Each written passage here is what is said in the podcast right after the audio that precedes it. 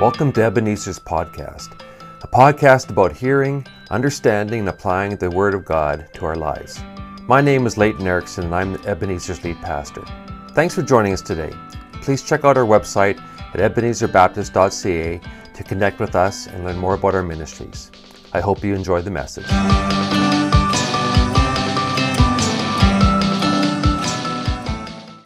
Uh, what a great morning we've had already. Um, if you don't know me, my name is Cal. My turn. He is risen. Awesome. You know, I, I, can honestly say I don't think I'm ever going to get sick of hearing that. I know we only, well, almost only, I think typically, but maybe even only do it on Easter Sunday. Uh, but it is wonderful just to acknowledge the fact that we here are here to worship and we serve a risen Savior, one that is no longer in the grave, but one who is alive and well and working in our lives. Um, thank you for those who are joining us online as well. It's great to have you, and it's also uh, a thank you to, for making us a part of your Easter Sunday celebration. Now, Easter Sunday is obviously a cele- uh, something worth celebrating. In fact, statistically, we know that Easter is one of those times when many who maybe typically wouldn't attend an Easter ser- a Sunday service, excuse me, will still come to a church service on Sunday morning. But you know, there, there's really a lot of holidays, aren't there? A lot of celebrations throughout the year. And I wonder if sometimes Easter just kind of gets lost in it all. I put up a chart up here of all the various celebrations perhaps you could be involved in, depending on your uh, racial background or your religious background, um, those kinds of things. And, and you can see that there's you know, dozens, uh, maybe even a hundred of different, different celebrations up there. Now, how many celebrations would you say you celebrate every year? Now, there's our birthdays and our anniversaries for those who are married. I know that Michelle's family is quite large. I think there's 50 some when we're all together. And so trying to remember all those birthdays and send out a birthday note is impossible for me. Thank goodness my wife keeps track of those things very closely. But even just those can, can fill your calendar very quickly. Then there's the many other celebrations that happen throughout the year. Christmas, of course, comes to mind. Uh, New Year's Eve and then New Year's Day. Perhaps there's some significant celebration that you participate in. Valentine's Day is maybe something that you, you acknowledge. Uh, St. Patrick's Day, if you're Irish, or if you just enjoy the, the McDonald's green milkshakes. Um, for me, I always, we always celebrated Chinese New Year or try to do something to recognize Chinese New Year. And of course, there's Canada Day and Thanksgiving and Halloween and just recently Family Day. The list goes on and on and on. There's certainly no shortage of things to celebrate. So, has Easter kind of just become another celebration for you and your family? Is it another year of another turkey or ham dinner? Another setup for the Easter egg hunt after this service? Is it just buying all the chocolate that you can get your hands on? In fact, buy them tomorrow because they'll be like 50% off, right? If you're looking for Easter chocolate. I mean, I know we know that Easter is an important holiday. And for those who follow Christ, it is probably not even arguably the most important holiday on our calendars. But often our tendency when we celebrate or we do something over and over and over again, we could lose its true meaning and its significance. Now, having said that, I also want to say that sometimes the opposite is true as well. Sometimes the opposite can be true when it's something we've done over and over again. Sometimes we don't take the time to celebrate maybe the way we really should. Many years ago, my mom and dad were celebrating a significant anniversary. I think, I can't remember if it was their 25th or the 30th year of marriage. And so Michelle and I had only been married maybe, well, less than 10 years for sure at that time. We were over at their place a few days before uh, their, their anniversary date. And I asked them, well, what are they planning to do to celebrate this major milestone? Like, I can't remember if it was the 25th or 30th or something like that. Now, I know my parents are not big on, you know, fancy dinners or extravagant events and so on, but I still thought that maybe they would get together and, and maybe have a nice dinner together. Maybe walk around downtown Ottawa or along the canal. If any of you have been to Ottawa, you know how beautiful it is in the summertime. So I said, Well, what are, what are your big plans for this b- big anniversary? Well, it wasn't a fancy dinner, it wasn't a night out on the town dressed up. They said, We're having dinner for two at Burger King. and it gets even better. My dad even, he even pulled out the coupon he was going to use in order for the two of them to go for dinner. Now, I'm not suggesting that my parents were cheap. I mean, they were, they were frugal, I know, but they, they weren't cheap. And it wasn't like that this wasn't a special occasion for them. Like, my parents rarely liked to spend money eating out, unless it was going out for Chinese food. Now, even though they kept a very simple celebration of their anniversary, it wasn't that my parents' love for each other was in question. It wasn't that their you know, 25 or 30 years together meant that the relationship was beginning to wane. I believe that they made less of a celebration because they recognized that the impact and significance in each of their lives stemming from that original choice 25 years ago to be married and to make that commitment to each other had over time become more important than the actual date or that ceremony itself. See, the impact of that decision became more important than the actual decision itself. And the celebration, yes, I mean, absolutely, the celebration of their wedding day was important. But it was more important how that event actually changed their lives. I remember back in the, uh, the church that we previously ministered in, every, every Valentine's Day, we would come to a couple who had been married several years, and we'd say, Oh, what are you doing for Valentine's Day? And their response would always be, Well, nothing. Every day is Valentine's Day. No, this is where everyone goes, Aww. Are your Easter celebrations and Easter traditions, perhaps even including attending, uh, uh, in, including attending a church service like this one, simply to acknowledge a one time historical event? Again, I realize that many of us know and understand that the death and resurrection of Jesus Christ provides for us the path to a right relationship with God. And if we accept by faith Jesus' sacrifice for our sin, and make that decision to re- receive Christ as both our Savior and Lord of our lives, we can live rightly with Him. I'm, I'm not minimizing the importance and the significance of that. That is, a, is of utmost importance. But do we understand that the resurrection of Jesus Christ from the grave marked much more than, than just something that we can look forward to in the future? It wasn't something that just happened and there's nothing going on in the here and now until one day when he returns. The resurrection of Jesus actually fundamentally changed all of creation. The resurrection of Jesus Christ has significant impact on all creation and on each one of us, not just our present, or not just our future, excuse me, but our past and our present as well. Let, let me try to illustrate what I'm trying to say here. How many of you here would be like 30, 35 and older? Just pop your hand up real quick. Yeah, Oh, there's, that's the whole young group there. Yeah, okay. This is going to be tough for you to. Well, I'm going to speak to you because here, for those of you who are, I think about maybe 30 to 35 years old, perhaps the most significant world changing event was the attacks on the U.S. of 9 11. Again, there may be some other things that come up, but as I was thinking about this, is that, you know, 9 11 was a world changing event most of us, or many of us, will take time to remember that tragedy. But do we often consider what impact that event has had on our lives, even to the present day? Do we think about the ways the world has fundamentally changed because of 9 11? And I'm sure one day, maybe in the near future, three to five years from now, we're going to look back on this pandemic and we're going to look back uh, of Russia's invasion of the Ukraine and we're going to see how the world has fundamentally changed, will, will fundamentally change. But when we look back to 9 11, for those who are younger, you may not realize that the world, and especially air travel, has fundamentally changed since that day. Do you know that before 9 11, you could purchase a plane ticket? And it was cheaper to buy a return ticket than it was to buy a one way ticket at that time. You could buy a, a, a two way plane ticket, and if you didn't use the second half, you could put it for sale in the newspaper. And then you could buy an airplane ticket off of somebody that didn't even have your name on it and use it when you got to the ticket counter. Some of you are going like, how could that even possibly be?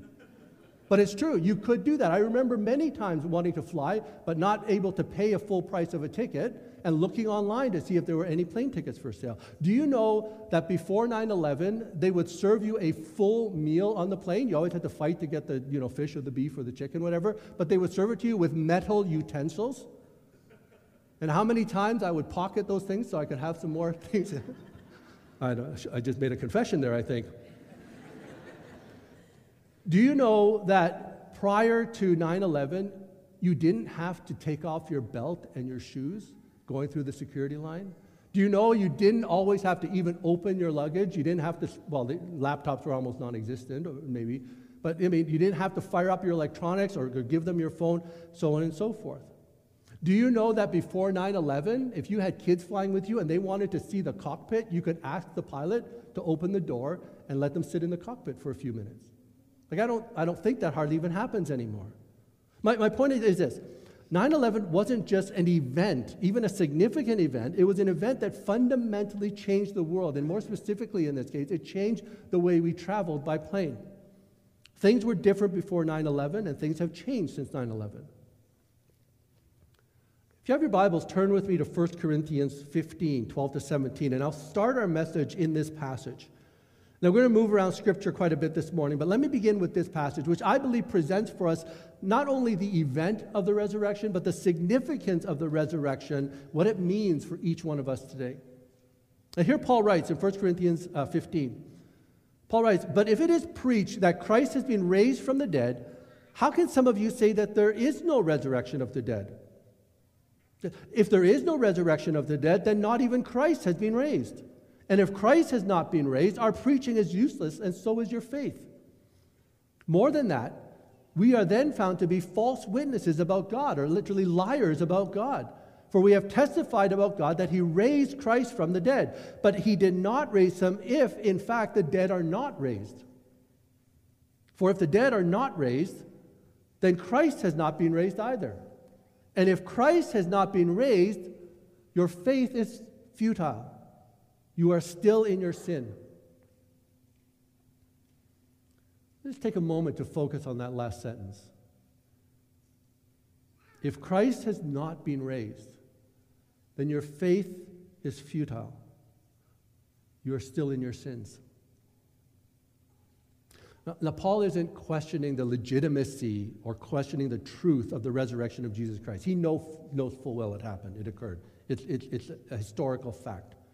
Rather, what he is saying to his readers and to us is that if Christ didn't rise from the dead, then everything we believe, everything we've put our faith and our trust in, everything we've put our hope in, everything that Jesus claimed to be and claimed to do is false. They're lies. And therefore, they're useless.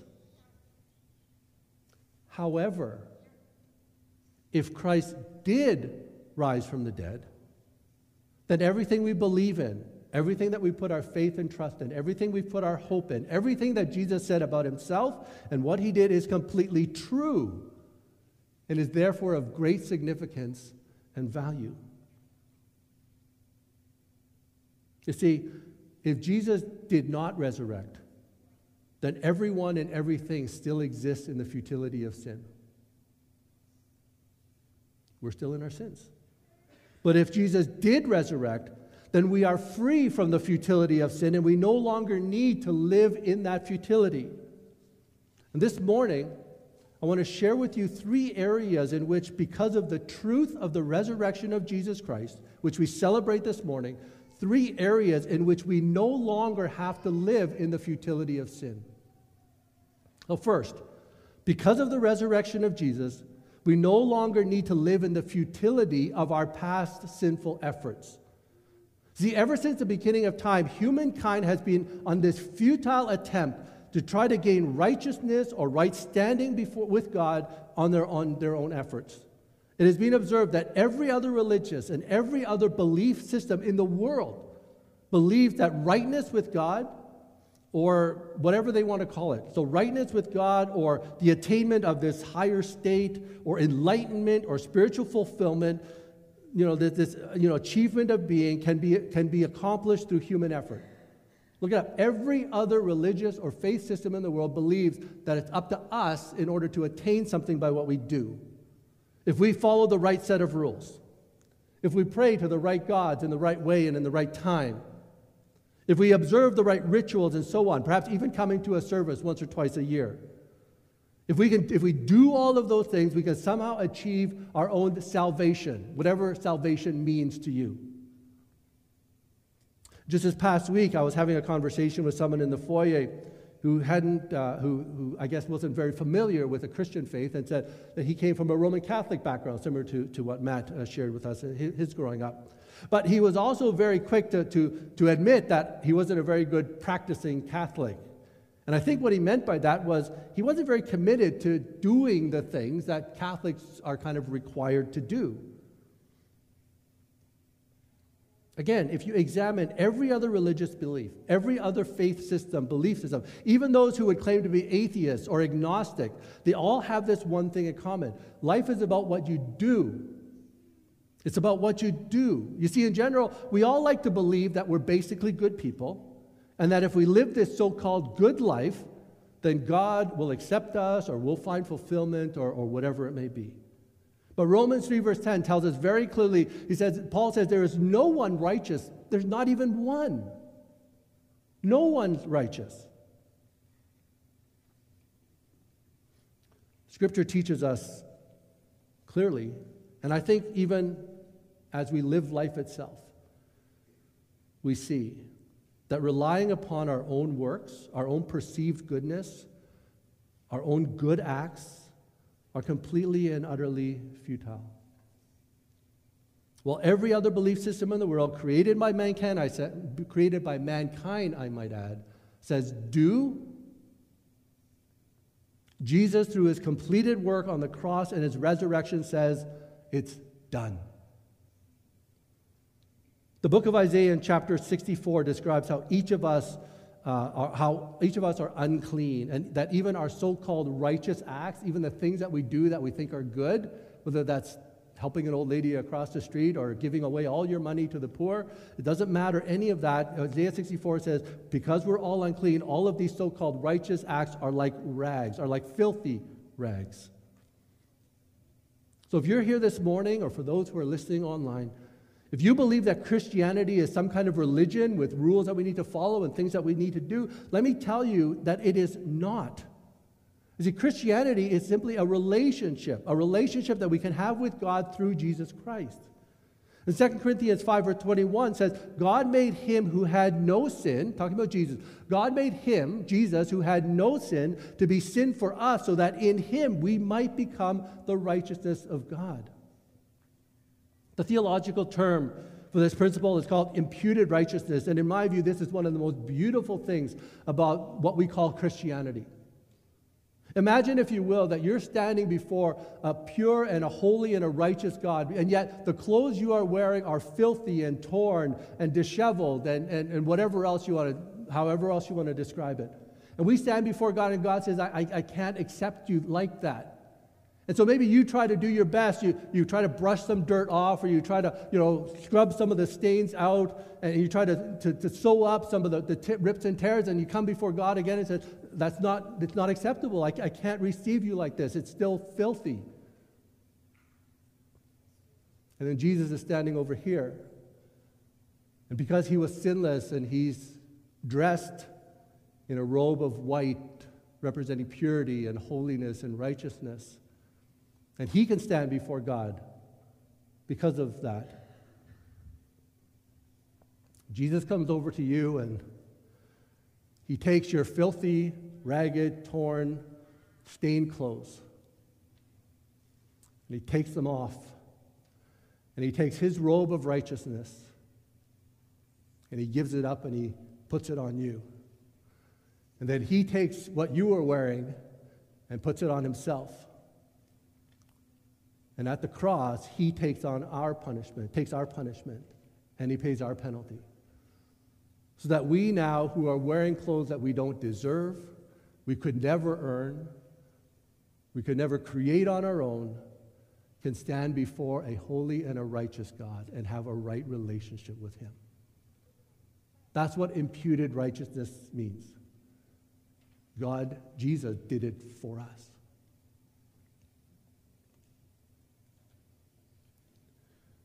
Romans 3 says, God presented Christ as a sacrifice of atonement through the shedding of his blood to be received by faith, not to be earned by anything, by faith. He did this to demonstrate his righteousness, because in his forbearance he had left the sins committed beforehand unpunished. He did it to demonstrate his righteousness at the present time so as to be just and the one who justifies those who have faith in Jesus, not those who have accomplished something or lived a certain way.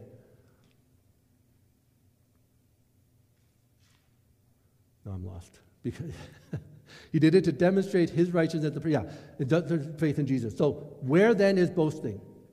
What can we brag about? Where then is boasting? It is excluded. Because of what law? The law that requires works? No, because of the law that requires faith. For we maintain that a person is justified by faith apart from the works of the law. You see, with God, you don't have to, nor can you earn anything. God, because of his great love for us, has done it all. Romans 5, verses 1 and then verse 8 says, Therefore, since we have been justified through faith, we have peace with God, that right relationship with God through our Lord Jesus Christ. But God demonstrates his own love for us in this that while we were still sinners, Christ died for us. You see, we don't need to live in this futile, I have to do something to earn favor with God mentality. Because salvation is a gift from God. Ephesians 2 says, For it is by grace you have been saved through faith, and this is not from yourselves, it is the gift of God, not by works, so that no one can boast. It is futile to try to earn your standing before God because it is impossible. Because of the resurrection of Jesus, we no longer need to live in the futility of our past sinful efforts. Second, because of the resurrection of Jesus, we no longer need to live in the futility of our future sinful destiny. Now, there's really only two truths or two options when it comes to what happens to each and every one of us when we physically die. We either spend our eternity in the presence of God or we spend our eternity apart from God. Now, I know that many beliefs and philosophies of man speculate on a third or fourth option, which means that maybe something nothing happens or uh, uh, that we are reincarnated as someone or something else. But Scripture is clear there's only two options. Hebrews 9:27 tells us that people are destined to die but once and after that to face the judgment. Because of our sinful nature, our sinful nature, excuse me, that nature that we inherited through the original sin of Adam and Eve, we are all doomed to a sinful future destiny apart from God. The Bible describes it as a place of eternal torment, originally created for Satan and his demons. However, because of the resurrection of Jesus Christ, if we make the choice to put our faith in Him and to follow His ways, we are no longer condemned to that fate.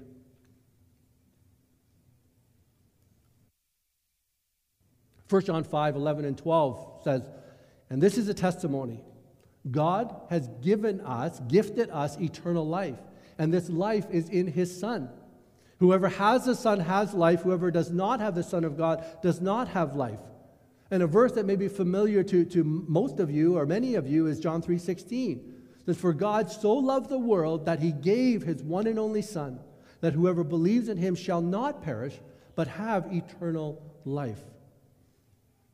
Because Jesus himself defeated death, we no longer need to fear death, but we can rest assured in the fact that those in Christ will be with Christ for an eternity, either when we die or when he returns.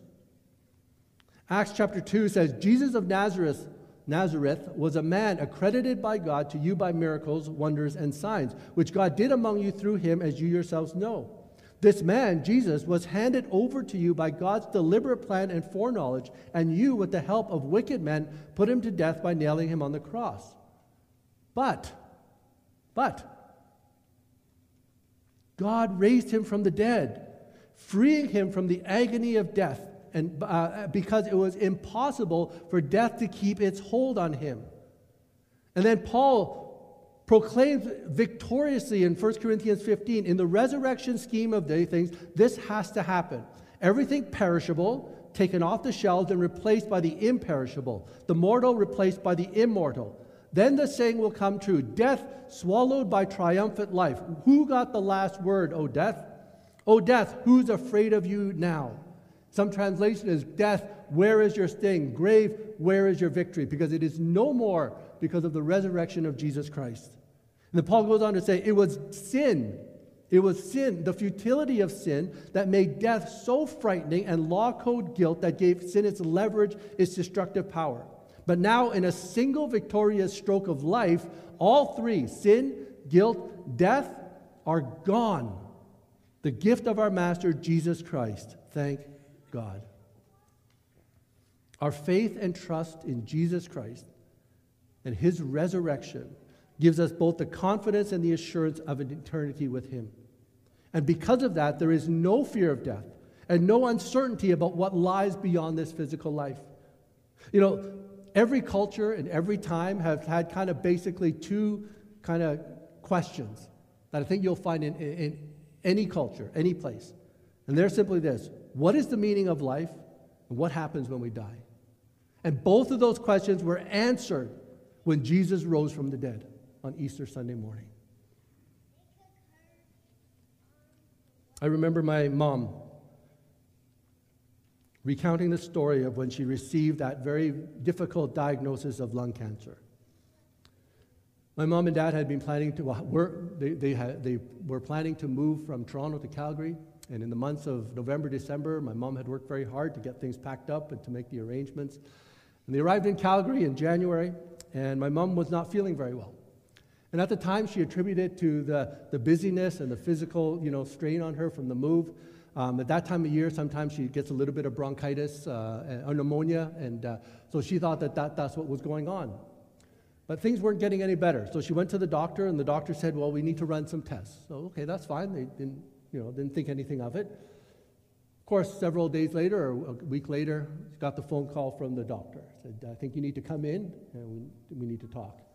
And you know, when the doctor wants to see you in person, it's usually not always good news, never, rarely good news. My mom sat in that doctor's office, she told me, and the doctor was very hesitant to say what she had needed to say.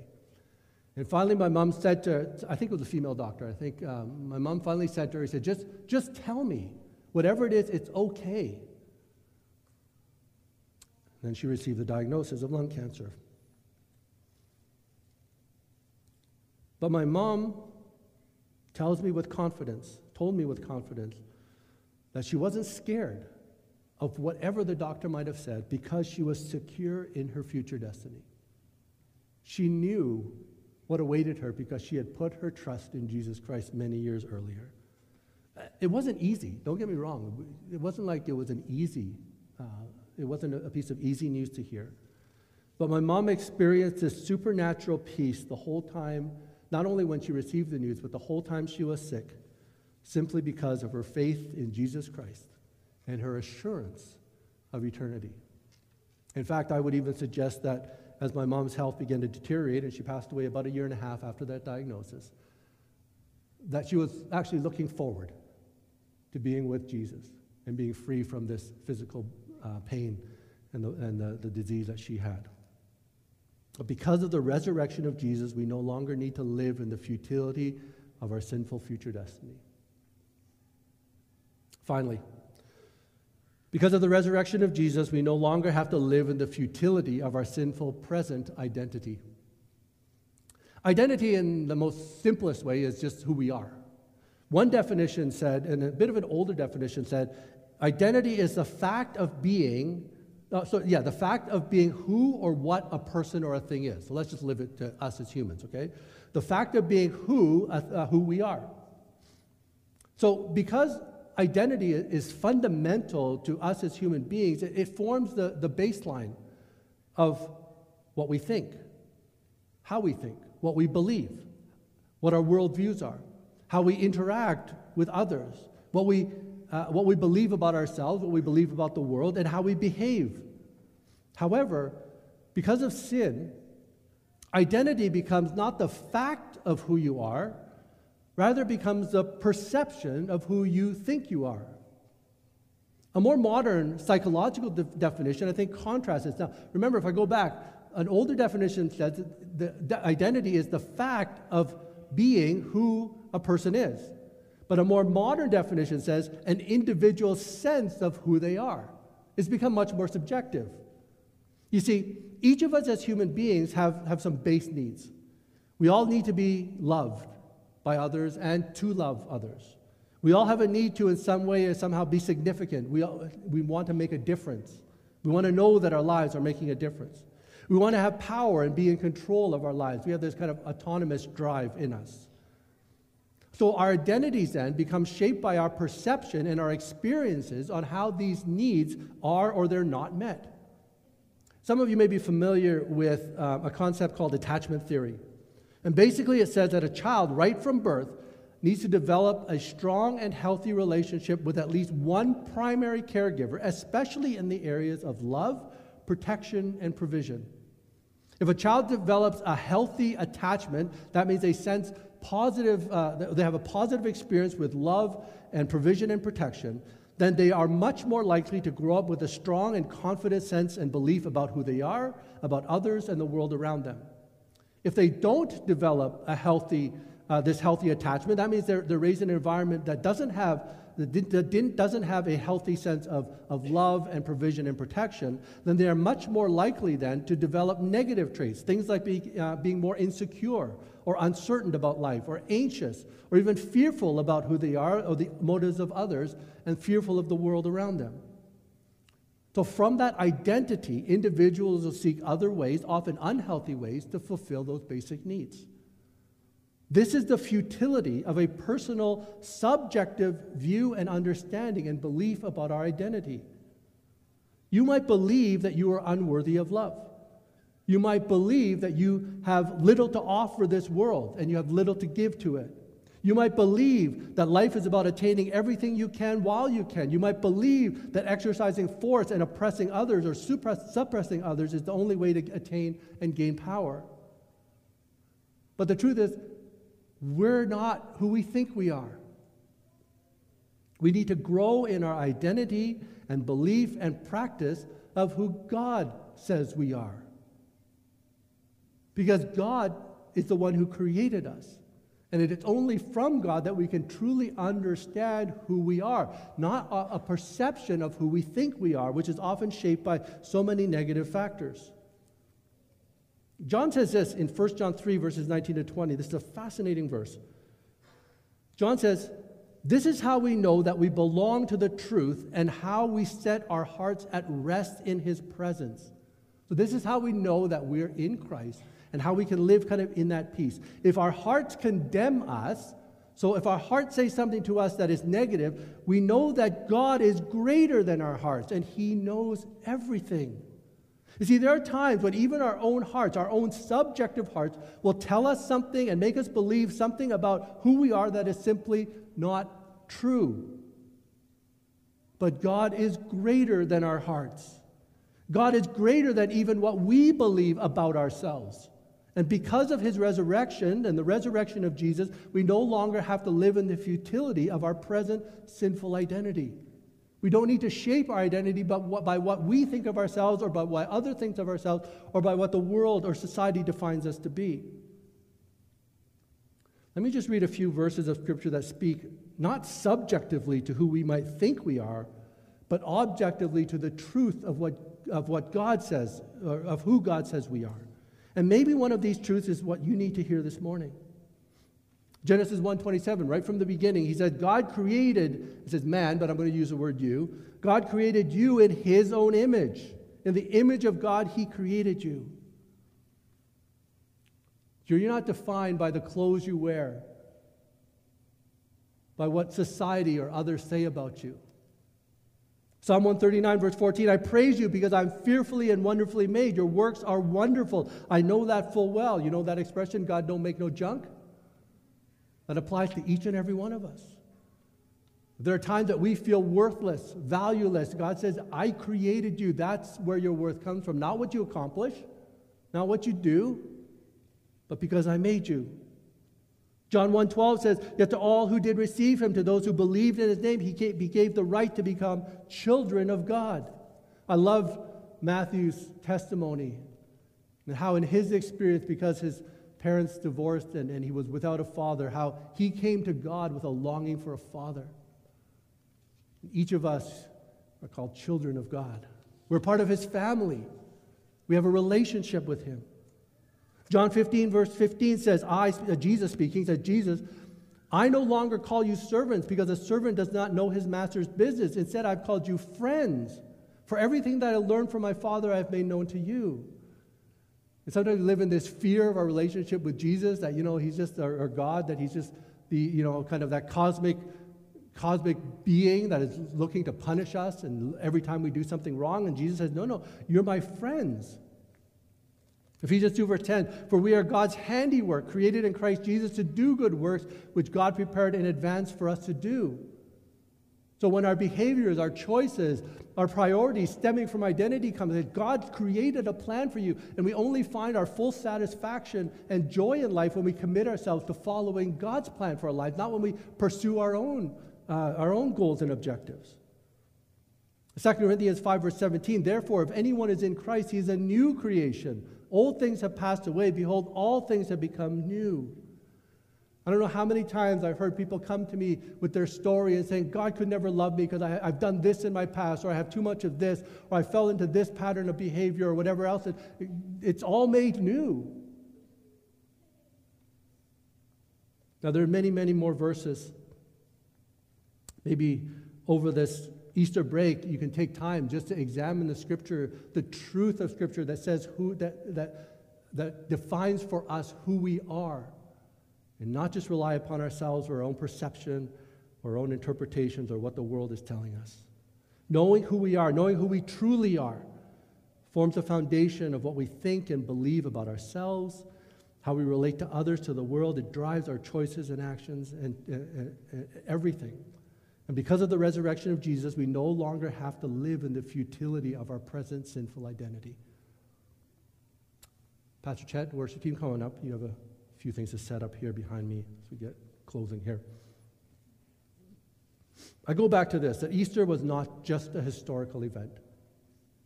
The death and resurrection of Jesus Christ fundamentally changed the world forever. Because of the resurrection of Jesus, we no longer have to live in the futility of our sin. We no longer have to live in the futility of our past sinful efforts, thinking we can earn our way to heaven and make ourselves right before God. Because of the resurrection of Jesus Christ, we no longer have to live in the futility of our future sinful destiny. We can be absolutely assured that one day when Christ returns or one day when we pass, we will be with him. And because of the resurrection of Jesus Christ, we no longer have to live in the present in the futility of our sinful identity. That we are who God says we are. If you ask me, that's something we're celebrating. See, Easter changes everything. As Pastor Chet and the worship team lead us in a couple songs to close, we want to open up the altar here at the front corners of the worship center. And if God has spoken to your heart and you need to respond in some way, and prayer could be one of those ways, I, I would encourage and even challenge you to do so. You see, maybe you've never made that commitment to follow Jesus Christ, to receive his gift of salvation, and you're living believing that you can earn righteousness in your own way and you keep doing, and Jesus says, it's done, and maybe that's the first step you need to make is to make a decision to follow Christ. And you want to come forward and just pray with somebody about that. Maybe you've never, you, you've this morning recognized other ways that your life pursuits have been futile. You're recognizing the futility of the choices you made and the path that you've chosen, and you want to realign your life to God's way and to God's purposes. If you want to come forward and pray with someone and share that with someone, we'd love to do that with you. Or perhaps you simply need to live in the truth of who you are. That for too long you've allowed your own thoughts or others around you or the society around you, your friends, whatever it may be, to define who you are. And simply you need to come forward and say, God, I am who you say I am. And begin living in that reality. Of course, if you know of a need around you, you know that you can move around in this worship center and go over to somebody you know who may be hurting or have a need, and you can pray with them as well. So, as we sing these last couple songs, take time to respond. If there are needs around you that you can respond to, then take time to do that as well as we minister to one another in prayer. Pastor Chet, we stand? Yeah, let's stand together. Pastor Chet will lead us in a couple closing songs.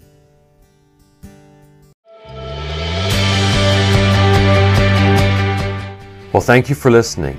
Don't forget to check out our church website at ebenezerbaptist.ca. If you enjoyed the podcast, you can let us know by clicking like and by subscribing to our podcast channel. God bless you, and thanks for listening.